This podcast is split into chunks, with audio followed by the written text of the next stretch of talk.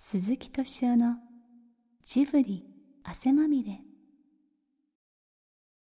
世界中の株が暴落して世界から悲鳴が聞こえてきた日。静かな秋の光に包まれた神奈川近代文学館ではある展覧会が開かれていました。堀田芳恵展スタジオジブリが描く乱世。本日は堀田芳恵展記念講演会にご来場くださいまして誠にありがとうございます。ただいまからアニメーション映画監督の宮崎駿さんをお迎えしてご講演いただきます。10月11日土曜日展覧会場では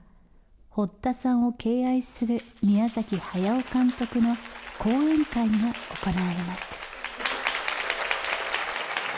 えー、あの自分にとっての堀田さんということを中心にして話をさせていただきたいと思うんです。あの堀田さんというのはですねこう僕まあ拙い文章で書いてしまいましたけど本当に芯の強いですね鋭く尖った岩のようにこう立っていてその現代の歴史とか経済情勢で波の上にいてですね僕ら同じ方向に向かって船を漕いでるつもりなんですけどいつの間にか右行ったり左行ったりわけが分かんなくなるとそうすると堀田さんがああそこにやっぱ同じ位置に立ってるっていうふうにそういう座標になるような人だったんです僕にとって。それでそのその堀田さんが何かの機会でお会いした時に「北条儀式を映画にしないか」ってこうおっしゃったんですよね。それで「あげるよ」って僕は北条儀式を読んだ時にですねあの鎌倉時代に自分がいるんじゃないかと思うぐらいねこう夜中寝床でずっと、まあ、寝床で読んでたんですけど立ち上がって窓を開けたらですね外はもう火の手がゴーゴーと上がっていてですね鎌倉時代っていうかその平安時代のその京の町が。それでその上をビニジ君がですねあの東京大空襲やった時は僕は見てませんけども3,000メートルの高さまで降りてきて爆弾をあの焼夷弾を落としてますからビニジ君が見えたんですよね。こうそのギラギラしたそのところにこうそのビニ塾の腹にですね地上の火が移って赤かったっていうふうにいろんな人が書き残してますけどそういうのがいっぱい飛んでくるようなそういうものが見えるんじゃないかというぐらいそのリアリティのある小説でした。でそれはあのそういうものをちょこちょこってやればいいんだよって 劇画でって「いやそんな難しいよ」って路上の人でもいいよとかいろんなことをおっしゃるんで。でそれ以来ですねとにかく考えて北条儀式を映画にならないかっていうふうに。まあ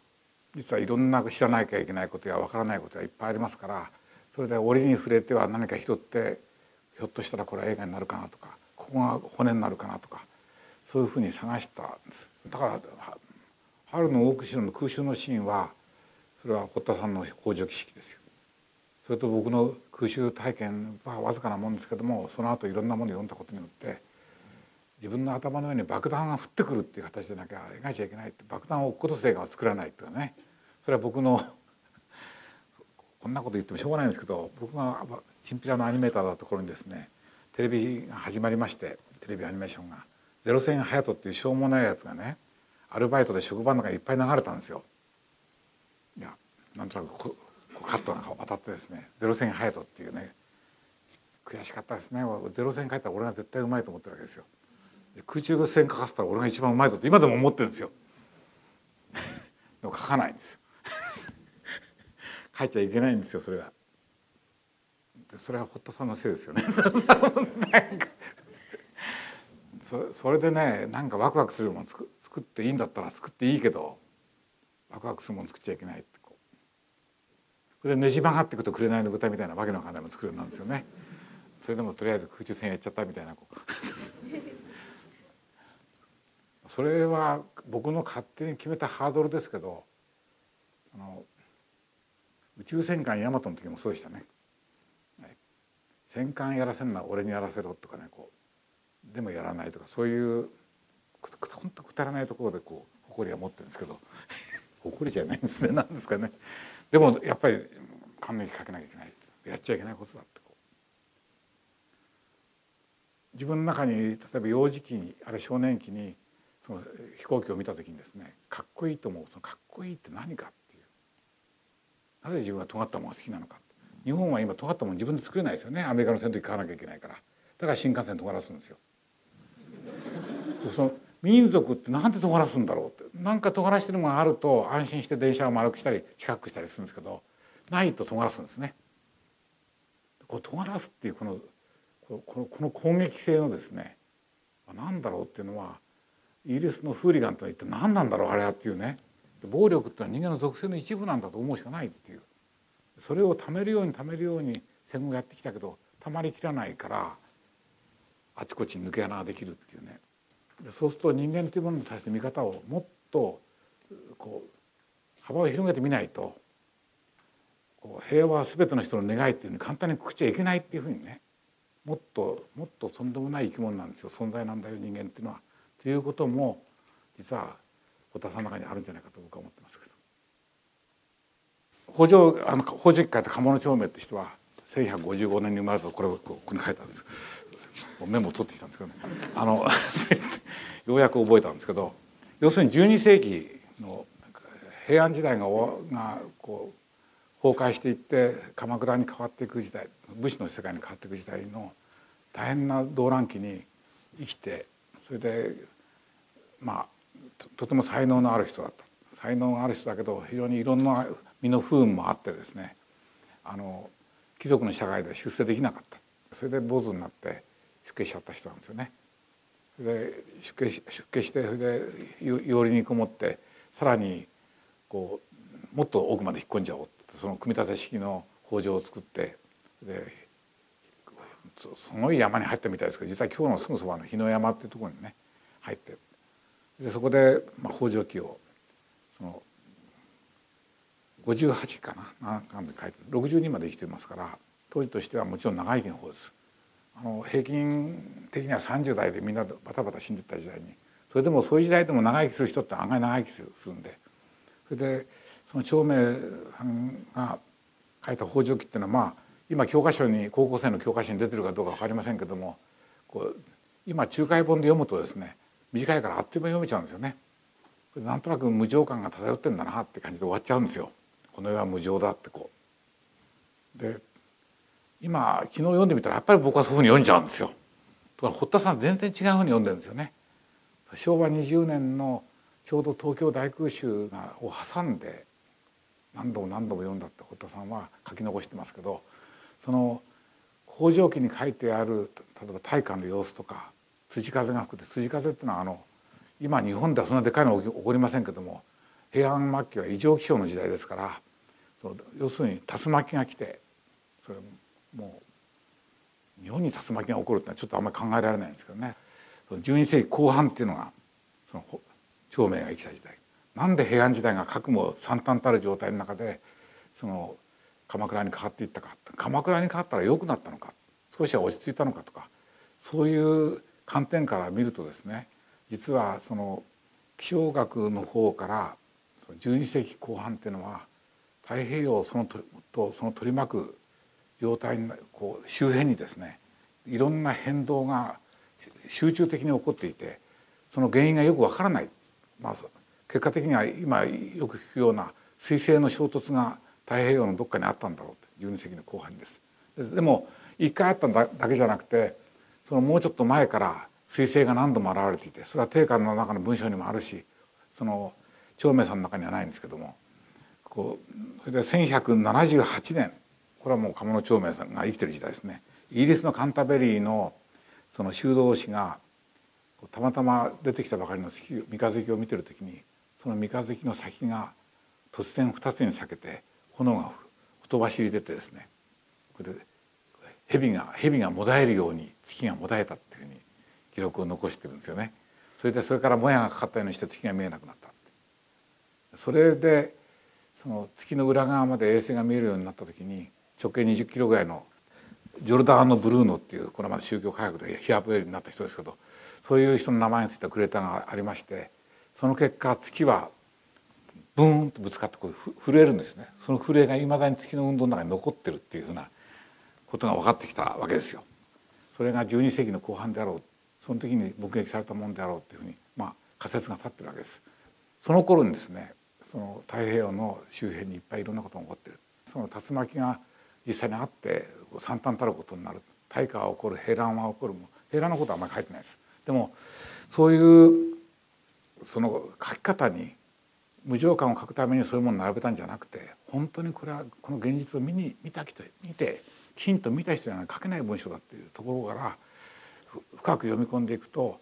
その鴨の長命っていうのはこの儚いもんだっていうだけじゃなくて実はもっと鋭くその棘をこう突き出したままですね。人間とかこの世界というのはどういうものなんだってことを見つめて生きた人なんだっていうところにたどり着いたんだと思います。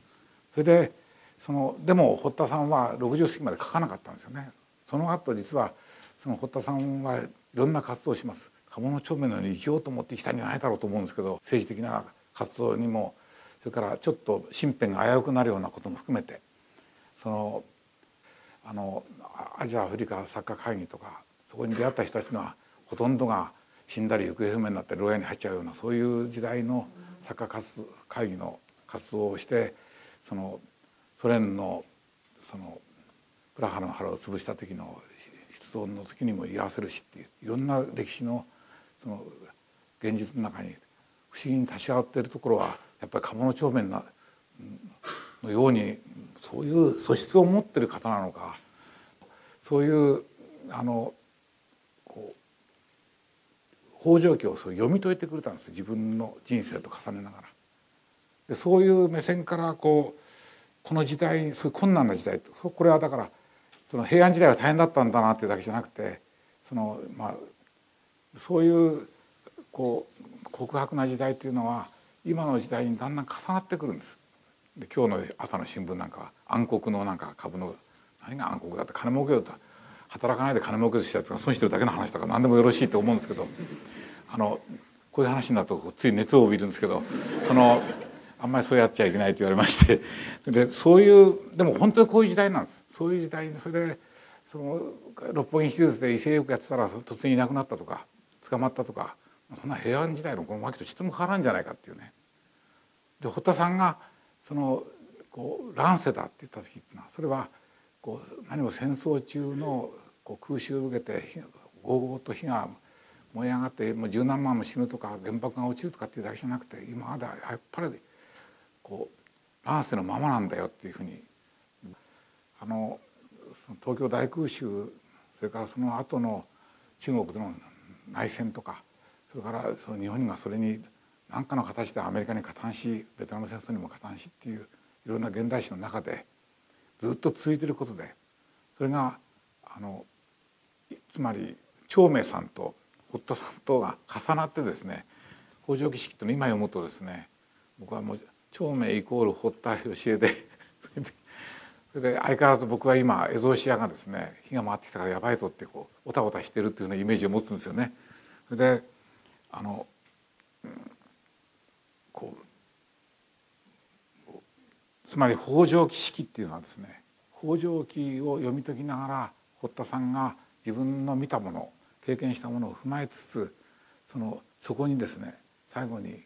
こう人間の存在そのものって一体何かっていうところまで触れて書かれた本だと思います。で僕の話は本当にまとまりがなくてこうえっ、となんかいっぱい書いてきたんですけど、全部忘れちゃうんですよね。こっちのノートに さっき読んだら同じこと書いてあるなと思ってこれじゃまずいなと思ったんですけどあのそういうそのこう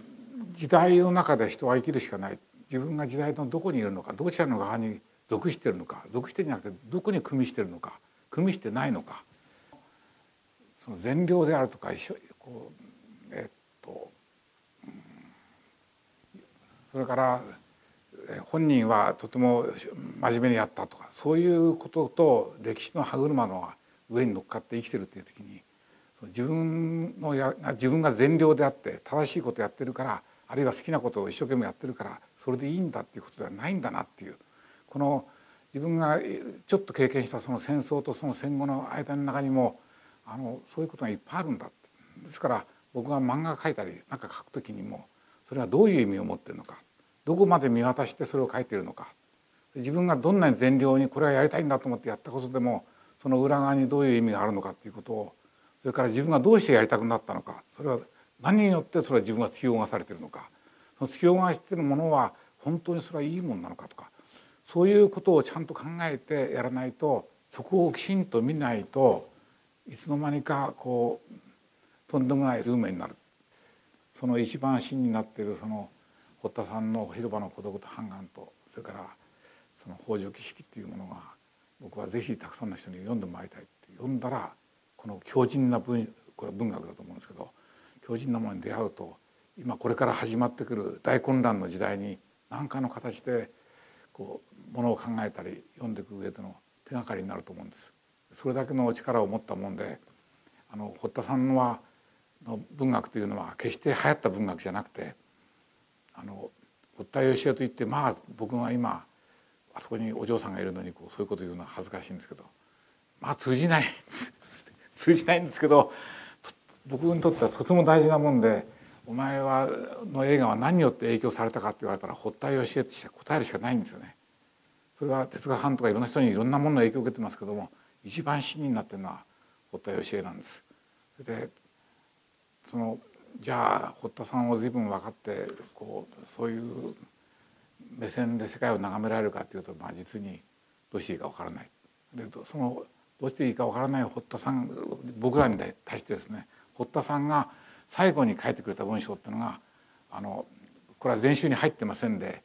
あの亡くなる年なのかその前の年なのか「空の空なればこそ」っていうそのエッセイ集を出しておられます。でそのそれはそのそれがはこれまた僕が勝手な思い込みで僕に向かって書いてくれたことなんだっていうふうに思ってるんですけど「空の空なるかな全て空なり」っていうとこから始まるんですよね。これが旧約聖書に載ってるんだからそれだけでもびっくりするんですけど日の下に人の労してなすところのもろもろの仕事はその身に何の益かなんていうこれねあの世を捨てた坊さんが書いてんじゃないんですよ。そのエレサレムの王が書いてるんです伝道者としてね。それでこうその人要するにやれることは全部やった。楽しめることは全部やった。気づける限りの財産は全部気づいた。これ以上手に入るのはもうもう妻も妾もいっぱい持った。で全部やったけどやっぱり空だってこう書いてる。んですそれでですねこうでもその最後にじゃあどうやって生きろっていうところでですねその締めくくりがあるんですけどその間にいろんなことあります。いろんなことありますけど何時生きて喜びもて何時のパンを食らい楽しい心を持て何時の酒を飲めこれ僕堀田さんがそうやって分かりやすいように書いてくれたと思うんですけど自分に耐えられることは力を尽くしてこれをしなさいなぜならこの最後はすごいんですよ。お前が行く黄泉の世界には剣謀や熟殺や計りごとやそういうものはないけどその代わり知恵も知識もないんだからっていうふうに締めくくってるんですよね。これすごいニヒリズムだと言えばニヒリズムなんですが堀田さんはその境地に来てるんだなと思ったんですよね。で僕もそういう境地になれたらいいなと思うと同時に堀田さんがそういうふうに書き残してくれたのは本当に本当に助かったんです。それで実は自分たちはアニメーションを作ってその映像シアだと本当に思うんですけどもお客が入るか入らないかでドキドキしながら作ってですねそれでその次は何を作るのかって右往左往してですねそういうことをやって人生を無駄にぞろぞろと過ぎていってしまうんですけどこの世界がこんなふうになってどのみちとんでもないところに生きなきゃいけないんだそれはじゃあどうすりゃいいんですかねって話になるんです。でそうすると日のこれを言うことにしてるんですよねこう何時よ生きて喜び持って何時のパンを食らいってまあ言ったって何も解決できません。それで僕らは要するに仕事が日の下にこう力を尽くしてこれをなせっていう時の仕事っていうのはこれをやってれば世の中のためになんだとかこれをやってれば意義あるものになるんだっていうふうな決まった仕事はないんです。でもどんな仕事でも多分その瞬間はこうやってよかったとか意味があったっていう瞬間を持ってるんだと思うんですよね。それを見つけるなければいけないっていう意味ではないかと僕は思ってるんですけどだってどっかの高層マンションの上でですね一室でインターネットを前にしてウェーって壁やってる人もこれ力を尽くしてこれを成してるのかもしれません本人は夜も寝ないで頑張ってねこう。でも3万人も毎年毎年電車で人が死んでる国ですから。まあ仕事の意味ということについてはこの堀田さんは星を与えてくれません。ただ北条儀式を映画にしたら面白いかもしれないなと言ってるだけでねで「君あれはいかんよ」というか「うわーっと笑うか作ったらです。でも今作りやすいんです。世の中うまくいかないぞっていうのは。つまり平安時代が大変だったんですね。僕らの時は平和でいいですねっていうふうなそういうバカはいなくなったから今も大変でこれから大変なんだなっていうふうなことは共有できるようになったんですけどそうするとその時の鴨の長明がどういう眼差しで生きてたのかっていうのについてはもうちょっと深く差し入らないと映像が簡単にできないだろう。で見た人間がですね鴨の長明と堀田さんと同じように生きたような気分になって映画館からよろよろ出てきてですね新宿の街を歩く時もこれは全部幻で実は俺はその平安時代の京都にさまよってんだってね思えるような映画作れたり作りたいですよ。ねえその北条企業もそうなるんですからそれできないなってこう。でどうするかってここに書いてある通りですよねこう。力を尽くしてこれをなすこれでいいんだってこう。なんかその天が落っこってきたりですね炎が燃え上がったりしてその中で死ななきゃいけないなるかもしれないけど生まれてきた甲斐があるなっていうような瞬間がもし自分たちで一瞬でも作れるならもう堀田さんが言ってんだからそうに違いない。だからとにかく倒ることは力を尽くしてこれをなせってこれでいくんだっていうね。それで何時の酒を飲めて楽しき心を持ってというふうなことまで最後に堀田さんは書き残してくれたんだっていうふうに思ってるんです。これは希望だとか絶望だとかっていうことじゃなくて人というのはこういうもんだっていうとこに堀田さんはその北条記を書いた後長明がですね一応坊さんですから「波は無駄ぶって3回言ったけどそれでまあ言っただけだって感じで終わってるんですよね。で沈黙に座していつこれを書いたかって文章を書く間に彼はその闇の中に一人で座っていたに違いないその沈黙の意味を堀田さんはひたひたと感じて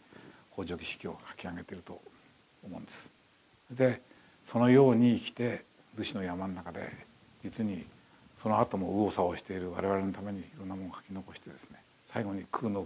空なるところに座してですね亡くなられたんだっていうふうに思ってます。堀田さんは十分生きてそれで亡くなったんだそれで堀田さんと同じ時代に生きられて本当によかったって僕は思ってます。鈴木敏夫のジブリ汗まみれ。今夜は堀田芳恵展スタジオジブリが描く乱世で行われた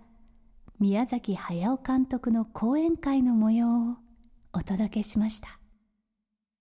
それではそろそろ。そろそろお時間となりますので申し訳ありません、はい、皆さんまだあのお聞きになりたいこともあるかと思いますけれども、えー、今日はこれで講演会の方を終わらせていただきます。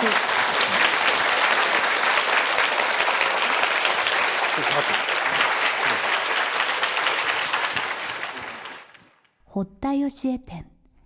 スタジオジブリが描く乱世は11月24日まで。横浜港が見える丘公園の神奈川近代文学館で開かれています。ぜひ一度お尋ねください。